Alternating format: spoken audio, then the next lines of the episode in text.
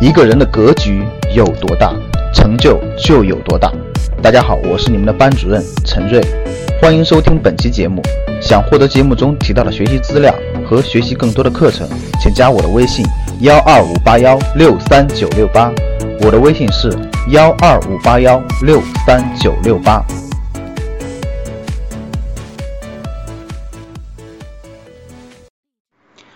现在越来越多的投资者热衷于购买基金，基金也有很多优势，比如分散风险、专业人员管理等等。但很多人草率的认为这种专家理财的模式可以轻松帮自己赚钱，所以在意识上和实际操作上出现了很多的误区。今天我就带大家走出投资基金的五大误区。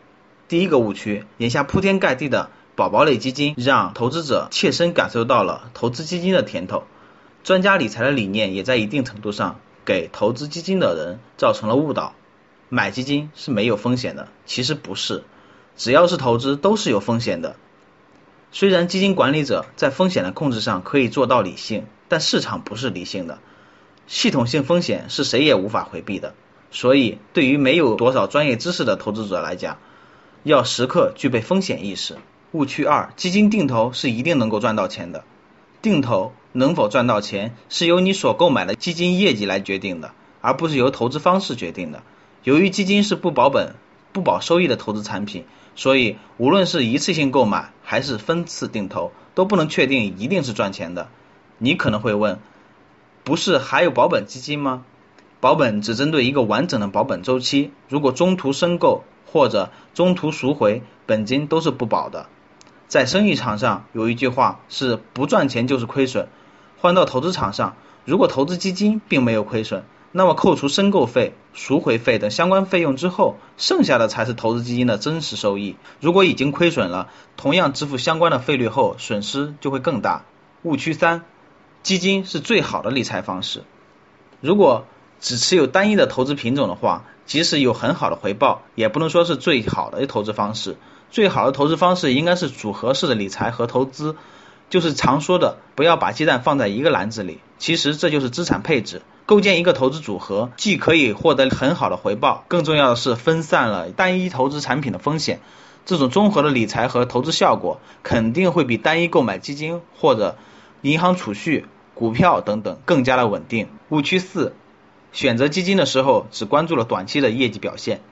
对于基金来讲，历史业绩优异的未必现在业绩依旧很好，更何况只关注短期业绩表现。不少人可能看到今年的债券基金整体业绩好，就蜂拥到债券基金当中，选择今年以来甚至三个月业绩表现好的去购买。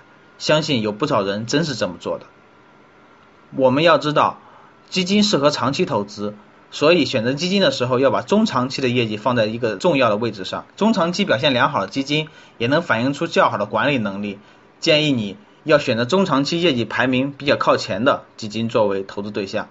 误区五，很多投资者在挑选基金的时候，都会参考评级机构给出的星级排名进行筛选。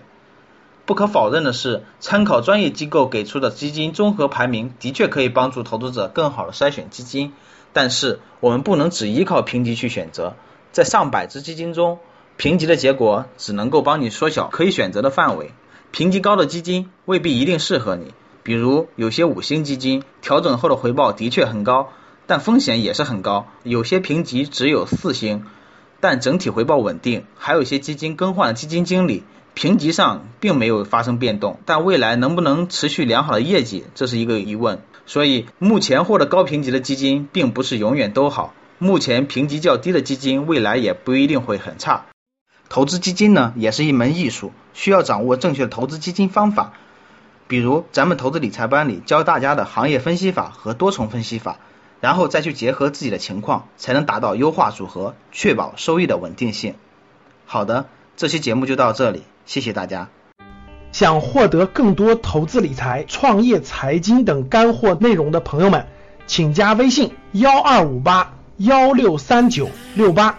及我们的 QQ 交流群六九三八八三八五六九三八八三八五。